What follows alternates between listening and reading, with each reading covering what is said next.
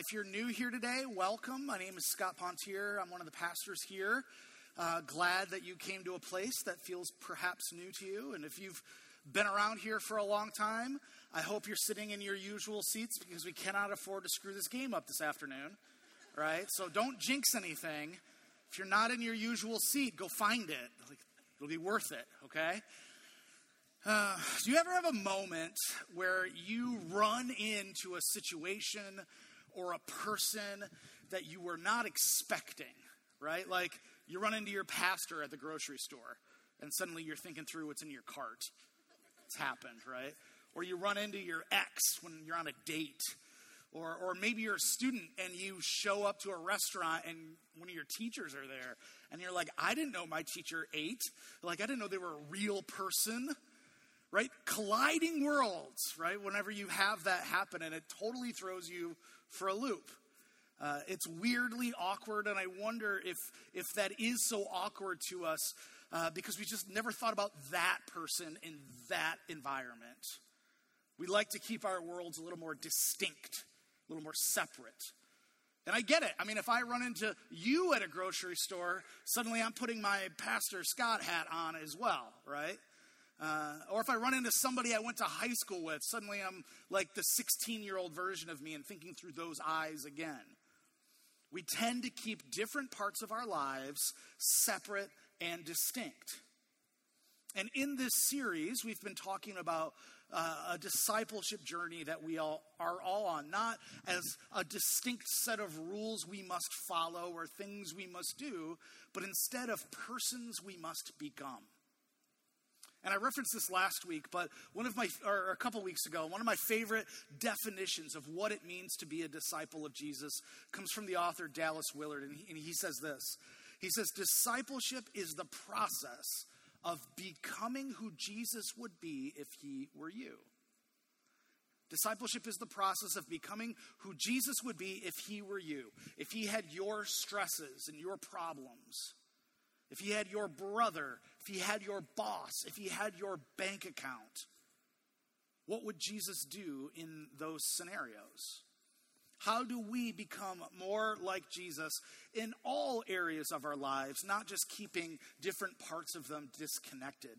But in truth, Jesus is the thing that can unify all the areas of our lives, and we can show up as the same person everywhere we are with everyone we connect with. And so today I want to take that a little further and I want to I want to center our time this morning together around a story in Acts, Acts chapter 14. Uh, it's a story with the apostle Paul and in particular, it's a story about how we, as people who are on this discipleship journey, show up in particular with the next generation, with young people in particular. And yes, you can think of that as parenting, and that certainly is a great application of this perspective. But we also have relationships with young people who are not our own children. We have relationships with young people in lots of different ways. And so, this idea of parenting, I want to expand that more broadly. Yes, you're parents, but maybe you're also aunts or uncles or grandparents or mentors or teachers or coaches or neighbors the truth is, every single one of us interacts with the next generation a lot more than we think, and a lot more just outside of our own children. And so today we're going to follow Paul's life a little bit in the book of Acts in a particular city. Uh, and then we're going to talk about this young person in his life named Timothy. Uh, and finally, I want to give us just three guideposts that guide how we interact with the next generation.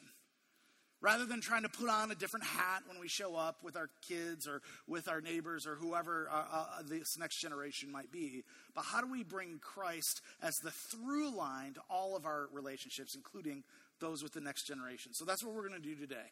And I want to start in Acts chapter 14. And if you have a Bible, you can join us there. Uh, I'll have it on the screen here as well. Uh, starting in verse 8. Uh, in Lystra, there sat a man who was lame, meaning he couldn't walk.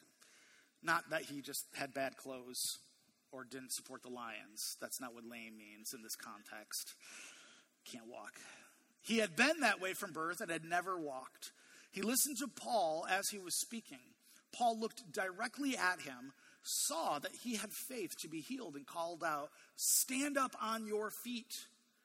At that, the man jumped up and began to walk.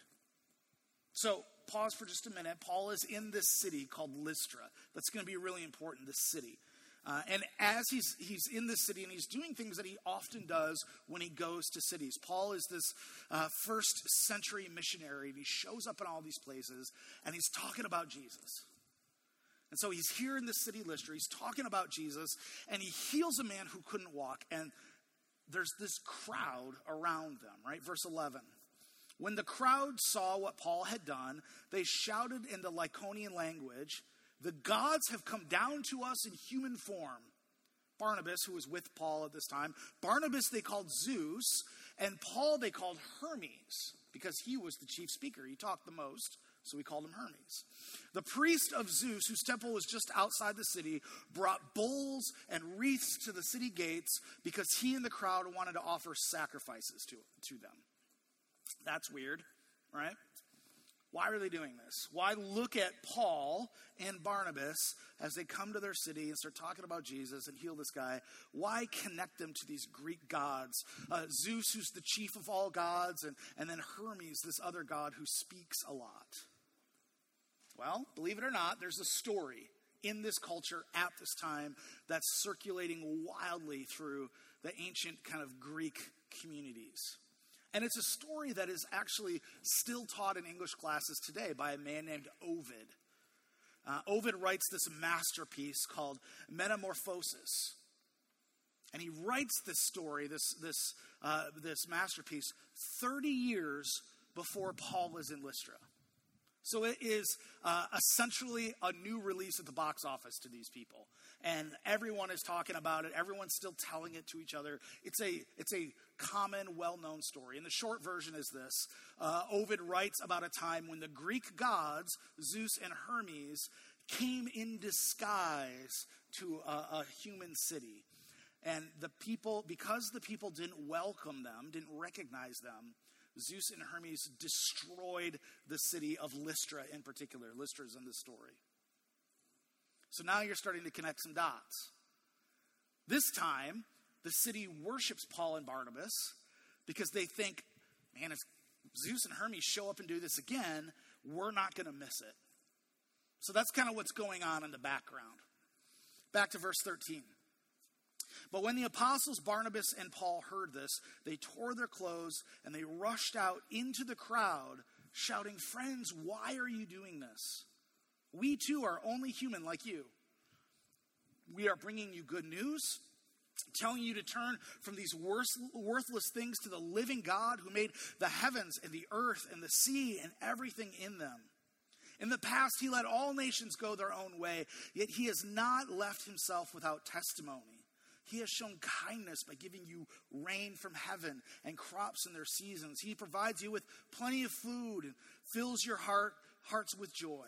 And so they're telling them, like, no, listen, guys, this Greek story, this is all made up. Let me tell you about the true God and how he's already interacting with your lives. Even with these words, they had difficulty keeping the crowd from sacrificing to them. So the crowd's all in, no matter what these guys say. Then some Jews from Antioch and Iconium, other, uh, other cities, won the crowd over. They stoned Paul and dragged him outside the city thinking he was dead. Now that's a plot twist, right? You walk into this you walk into the city, everybody wants to offer sacrifices to you and thinks you're the greatest gods of all time, and then some other guys show up and suddenly they're trying to murder you. All of a sudden it's stoning, right? Now, whenever I used to hear the word stoning in the Bible, I used to imagine a bunch of people picking up rocks and throwing them at a person till they're dead. Historically, that's not really what stoning was. In fact, stoning was not a random thing. That didn't just happen because people wanted to. Uh, stoning was something that Jewish people took really seriously. In fact, there's an ancient book uh, of Jewish writings called the Mishnah. And, the Mishnah records sort of like all the rules about how to follow the rules in the Bible. So it's rules on rules. And they have rules around stoning. And, and there were a lot, but essentially you could condense it down to this. First, the Mishnah said you could stone someone for committing the sin of blasphemy, elevating themselves to the level of God. Second, this would have to be confirmed by two eyewitnesses. Two people had to say, yes, this person committed the sin of blasphemy. And then, third, these two eyewitnesses would lead the accused to the edge of a cliff. And the Mishnah states that the cliff had to be uh, at least twice the height of the man. And it could be higher, but at least had to be double the height. Uh, very specific. And then one of the two eyewitnesses would push the accused off the cliff. And if the fall didn't kill them, then you would drop a large stone on them. And if that didn't kill them, everyone in the crowd would then pick up stones and complete the task. So it's a very specific thing that happens with uh, Jewish folks who are really intent on following the letter of the law. So this group of Jewish people show up at the end of our story because they had been following Paul. They had been following Paul from city to city where he's preaching about Jesus, telling them about Jesus, looking for ways in which to like get him to knock it off. They don't like it. So they convince the crowds not to worship him, but kill him. These guys didn't commit the sin of blasphemy, but the crowd said they're gods, right? And so they're like, okay, you that's close enough to blasphemy. And they lead Paul to the edge of a cliff. They drop him off. They drop rocks on him. But watch what happens next, verse 20, Acts 14. But after the disciples had got gathered around him, he got up and he went back into the city. So Paul is stoned to death. They leave him to die. And when they think he's dead, they go back home. But he's not dead. He gets up and he goes back into the city, which is bananas. Why would you do that? Why would anybody in their right mind go, let's try that again? But that's what Paul does. Why does he go back to Lystra? That's the question. When I'm reading the story, why does this guy make that choice? Why go back to a city that not only didn't get what you were saying, right? Thought you were Zeus and Hermes, they also rejected you and they tried to kill you. In fact, in the very next chapter, uh, in Acts chapter 15, there's something called the Council of Jerusalem. And Paul and Barnabas go back to Jerusalem. And there, there's this big argument about how the Gentiles uh, can be part of the Christian faith along with the Jews, and how do we do that well, and saying, well, they don't have to get circumcised, but maybe they have to do this. And then after that whole council, he once again, in Acts 15, goes back to Lystra. Why does he keep going back? What is so special about this place to Paul? Remember, Paul is the greatest missionary in the New Testament, but he keeps coming back to this one spot. He could have brought that mission anywhere. And in fact, he often does. He goes to all these places, starts all these churches, but yet back to Lystra, even after they try to kill him. Here's what I think I think that for Paul, the mission he's on in the New Testament is not an abstract idea. But for Paul, this mission, it's not just about people, it's about a person. I think for Paul, the mission he's on is personal. And that person shows up in Acts chapter 16. Paul came to then, Paul came to Derbe and then to Lystra, where a disciple named Timothy lived. Timothy lives in Lystra, whose mother was Jewish and a believer, but whose father was a Greek. The believers at Lystra and Iconium spoke well of him and Paul wanted to take him along on the journey, so he circumcised him because the Jews who, because of the Jews who lived in that area, for they all knew that his father was a Greek. So why does Paul keep coming back to Timothy or back to Lystra? It's for Timothy. I think Paul's mission is not abstract, it's deeply personal. It is personal to his relationship with Timothy, who lives in Lystra, whose mom was Jewish, whose father was a Greek a Gentile. So, a couple of things that we know about Timothy from, from the story. First, we know that he's young. He's a young person. Because approximately five years after this, Paul writes a letter to Timothy. We call that the book of First Timothy. And in 1 Timothy 4, he says this Don't let anyone look down on you because you're young. And that word he uses for young, it's a Greek word, teknia, which basically means a young teenager. So when he wrote this, uh, this letter that we call First Timothy, Timothy was probably like a freshman in high school, maybe a middle schooler. So that means in our story, Timothy must be what, 10 years old, 8 years old? He's a young person. So that's the first thing we know about him. Second thing we know about him is he's a mumser, which is not a, it's a, it's a Hebrew word. Uh, mumser is one of the harshest, harshest curse words in the Hebrew language. It is an extreme racial slur. In the Jewish religious world of Timothy's day, your bloodline was the most important piece of your identity. If you were Jewish, you were God's chosen people. If you were not Jewish, you were an outsider. If you were a Gentile. And if you were half Jewish, like say maybe your mother was Jewish and your father was a Greek, you were worse. You are evidence that a Jew, one of God's chosen people, rejected God's culture and sought out an outsider. And you are tarnished in your bloodline. You are an abomination. And we know Timothy, his mother was Jewish and father was a Greek. And the word uh, mumser is made up of, of two Hebrew words mum, which basically means defect, and zar, which means strange. A mumser is a strange defect. And so mumsers were not allowed to go to school with other kids. They were not allowed to attend the worship services in the synagogue. They were viewed as cursed people. So, why does Paul go back to Lystra after almost getting killed?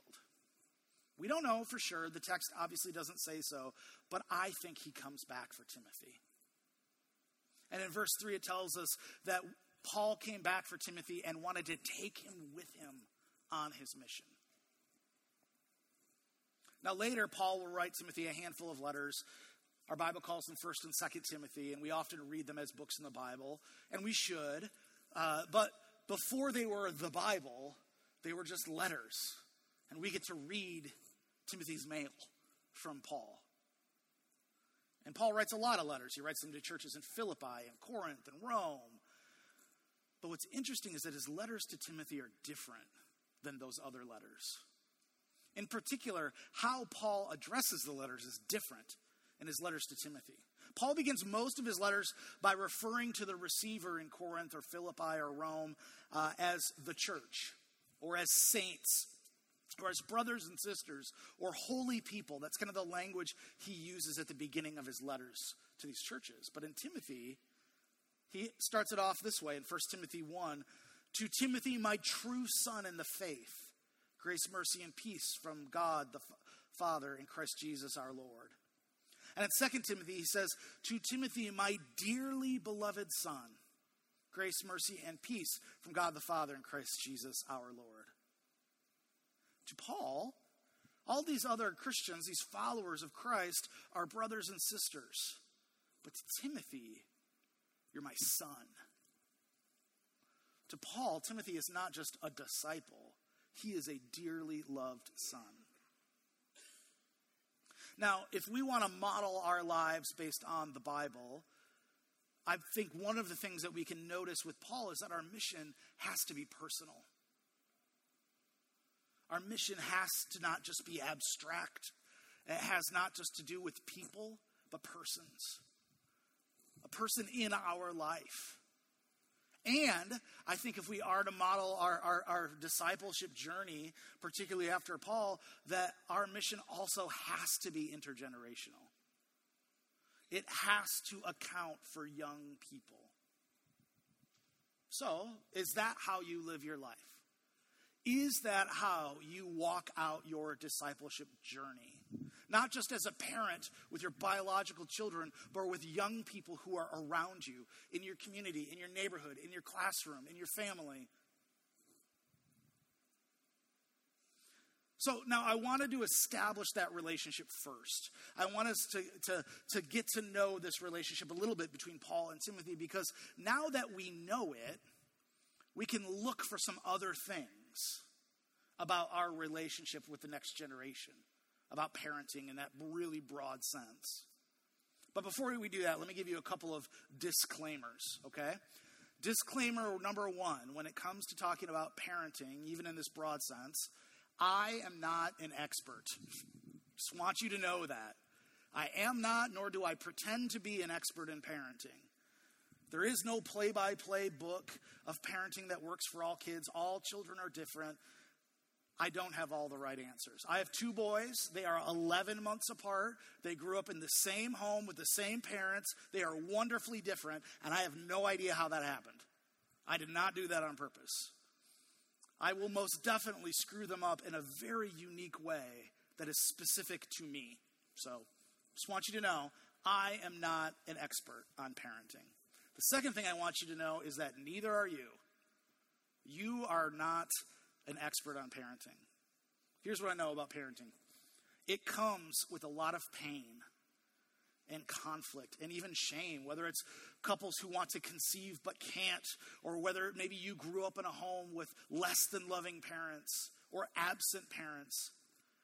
So whether it's the shame that as par- that as parents we're just not as good as we want to be, or it's something else, you are not an expert, and I want you to know that you don't have to be. That is okay. You're not going to get it right, and that's fine. Because remember, we are not called to be perfect examples of Christ's love. We are called to be living examples, faithful examples. God Himself is our perfect example. We are just trying our best. So, and then the third uh, disclaimer I want to give is I'm not an expert, neither are you, but you are a parent. Even if you do not have biological children, though you certainly can think of that, you have young people in your life that you have an influence on. All of us have some kind of relationship.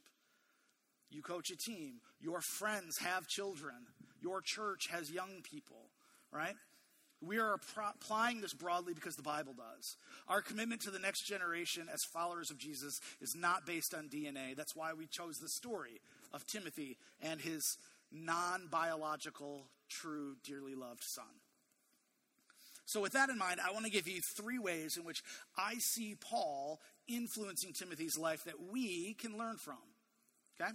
Uh, and first is that when Timothy is young, it seems like Paul's primary way of interacting with him is based on protection. That, that value of protecting is how Paul is interacting with him. Often, the most loving thing we can do with the next generation that we influence is create rules and boundaries and guidelines and put them in place to protect them. It's don't eat that or don't touch that, or don't put that fork in that socket. Right? Our kids do not understand the danger of a busy street when they're young. They don't understand the danger of too much candy or the danger of electricity. We do. And so we must help them. Paul understands this. Again, uh, Acts 15, Paul goes to Jerusalem and they have this whole council about Gentiles, people who don't belong, and they say uh, they don't have to get circumcised. But yet, in the scripture we just read, Paul goes back to Lystra, wants Timothy to go with him, and he circumcises him. He circumcised him because of the Jews li- that, who lived in that area, for they all knew his father was a Greek. So, why did he do that? He just spent an entire chapter just talking with other Christians about we don't have to do that. And he wins that argument. But Paul understands something, I think, that Timothy might not. Why does Paul do this? He doesn't need to, but Timothy is still a kid, and Paul is still trying to connect him. And he knows the risk if he shows up in these places with this uncircumcised mumser that the Jews he's trying to win over will hurt him, will reject him. He is in danger if he goes out with Paul. He is at risk, and so he protects him from shame, from torment, or worse because other people will see him as a strange defect. So when we interact with the next generation, one of our jobs is to put fences around them to, that will allow them to be safe. It is our job to protect children, not just our own. So that's the first way I think Paul engages with this next generation relationship. The second one is what I call pace setting. He's protecting, of course, but he's also pace setting. Because it's not just our job to keep young people safe and make rules, it's also our job to protect to set the pace for them, to model for them how to live as a disciple, how to take next steps in our faith journey. That's our job. My kids have just gone through this rite of passage over the last couple of years of getting their driver's license. And because they're 11 months apart, it, for me, it was just like two straight years of driver's training, right? And the process we use for that, right, is we kind of take them to a parking lot. We let them get used to the feel of things.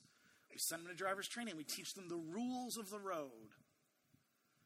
And then we go out with them while we sit in the passenger seat and say, okay, uh, don't do this, don't do that. And we try really, really hard not to scream at them.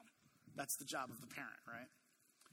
Uh, and then we take them to another parking lot and we kind of teach them how to parallel park. And, uh, but sometimes we got to get out and we got to jump in the driver's seat, right? And we have to say, you stand there so you can see what it looks like when we parallel park or when we do this, or you can see what I'm choosing to do when I'm doing it. In other words, we model it, we set the pace for them. And Paul is this pace setter for Timothy. For instance, in 2 Timothy 3, this is what Paul says to Timothy You, however, know all about my teaching, my way of life, my purpose, faith, patience, love, endurance, persecution, suffering. Timothy, you know what kinds of things happened to me in Antioch, Iconium, and Lystra, and the persecutions I endured.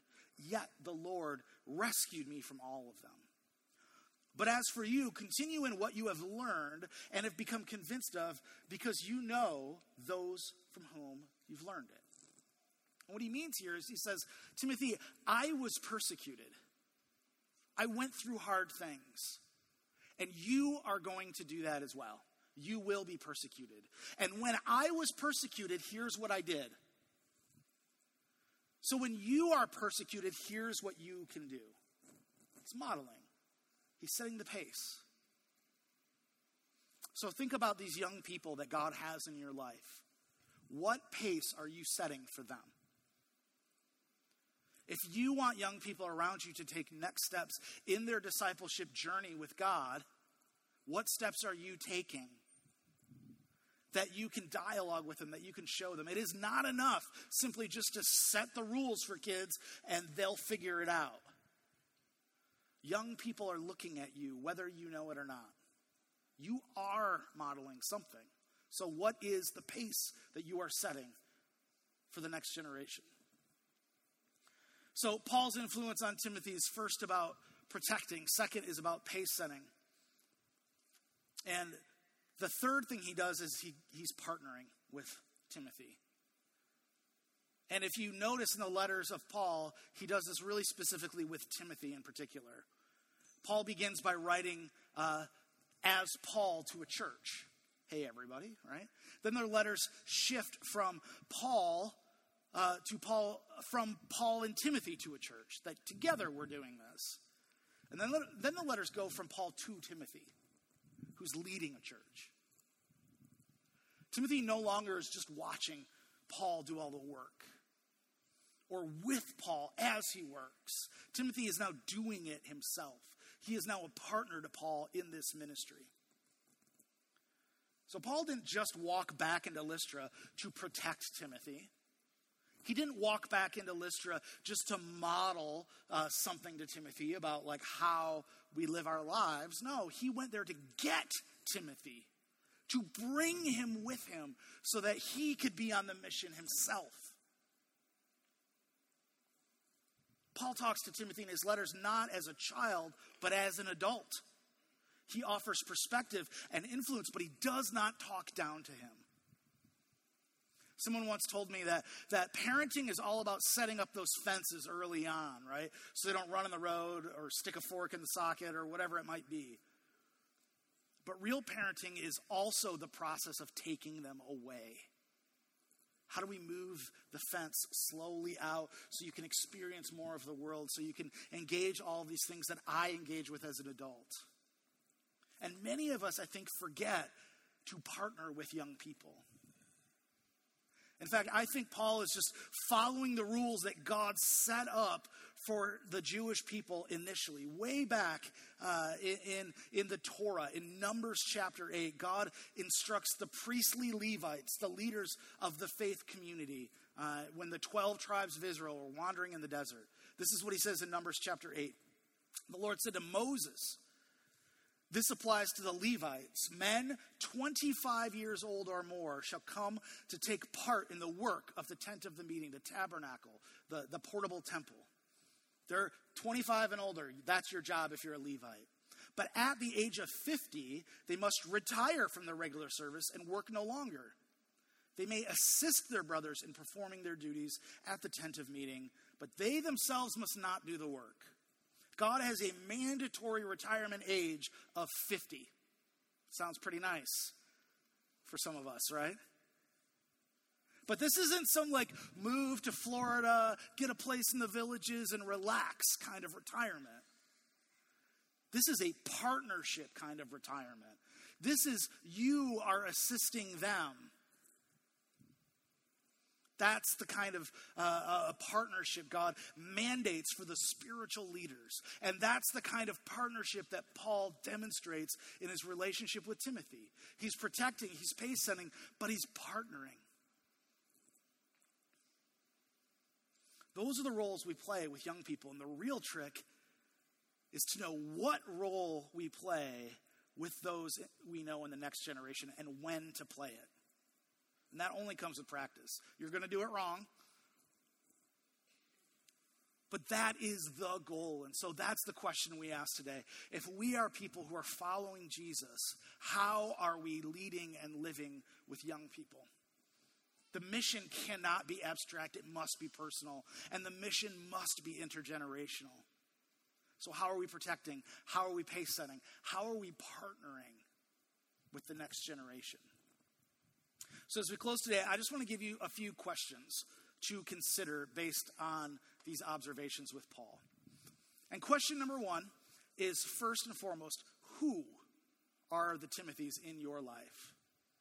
And I don't mean just like future church planters like Timothy was, or replacements for your own legacy.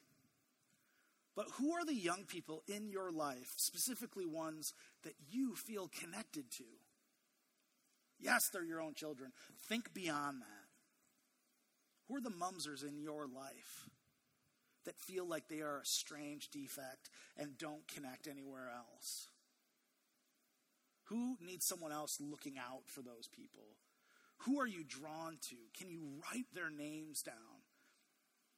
Not every kid in your neighborhood you might be drawn to, but is there a young person in your life that you would say, yeah, actually, I wonder what God's got in that relationship.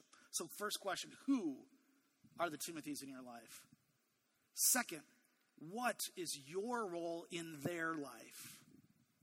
Consider are you busy protecting when you should be partnering? Are you modeling anything helpful in their life right now at all? Are you doing that intentionally to, to set the pace? Is there an opportunity that is right in front of you that you are not choosing to lean into? What is your role in their life?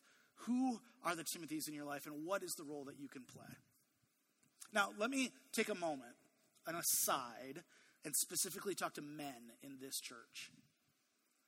Because you have an opportunity right here. We are bursting at the seams with young people you watched a hundred of them just walk out the door 20 minutes ago, right? And I just want you to know over the last eight years in this church, the most difficulty we have had in volunteerism is men who want to connect with young people in our youth ministry. I don't know why that is, I just know that it is. We have found that men in their church are more likely to coach a team for their kids than lead a small group. And maybe that is the way you step into your next Timothy. But for years, young men in this church, young Timothys, have been missing out on their Pauls. And I don't say that to guilt you. I say that because God has an opportunity for you right now, right in this place, right in this church, to lean into this truth, to make this teaching real in someone's life. And it is an opportunity that needs you. So that's just for the guys. For everyone, who are the Timothys in your life and what role is do you have in their life? So finally, third question, really simple one. We ask it a lot around here. Now that you've answered those other two, the third one is what's your next step? What is one concrete thing that you can do? You don't have to have the whole playbook written. You just have to take one next step as a result of how Paul lived his life with a young person. What does that mean for you? I believe that discipleship is the process of becoming Jesus if he were you. And if he were you, he would have young people in his life, just like you do. So, how are you becoming like Jesus with them? And let me end with this. You see, for some of us, we can relate to Paul. Some of us can. I think all of us can relate to Timothy. Even if we never had a Paul figure in our life, what the scriptures tell us from page one to the very last book of the Bible is that God is our Father. And He is not an imperfect example of a father like I am, but He is a perfect example. Deuteronomy 1. There you saw how the Lord your God carried you as a father carries his son all the way until you reached this place. Who came to us when we were cast out, when we were rejected? when we were at the ends of our ropes, that is when God, our Father, wraps his arms around us and carries us like a father would. I know not all of us can relate to the Paul role, and we hear the invitation today to take a step in that direction. But as we close today, I just want you to remember that that is who God is to us as Timothy's, as people who didn't belong, as people who didn't get it right. He sent his only son to die for us so that we could experience that love. And my hope is that we live and become more and more like Christ with every single person in every scenario we find ourselves. Let's pray together. Lord Jesus Christ, we're grateful today that um, your gospel is not segmented. It's not compartmentalized. It's not divided in, into different worlds that keep us comfortable, but God, that your gospel is nuanced and total for our entire lives. God, I recognize that we don't always uh, live into that in the ways that Paul has demonstrated today with young people. Uh, and so I pray for opportunity. I pray for our next steps. I pray that you would work inside of our hearts, God, and that you would show us clearly how we can lean into a Timothy. Who do you have in our lives, God, that we can step towards? And we pray all this in Jesus' name. Amen.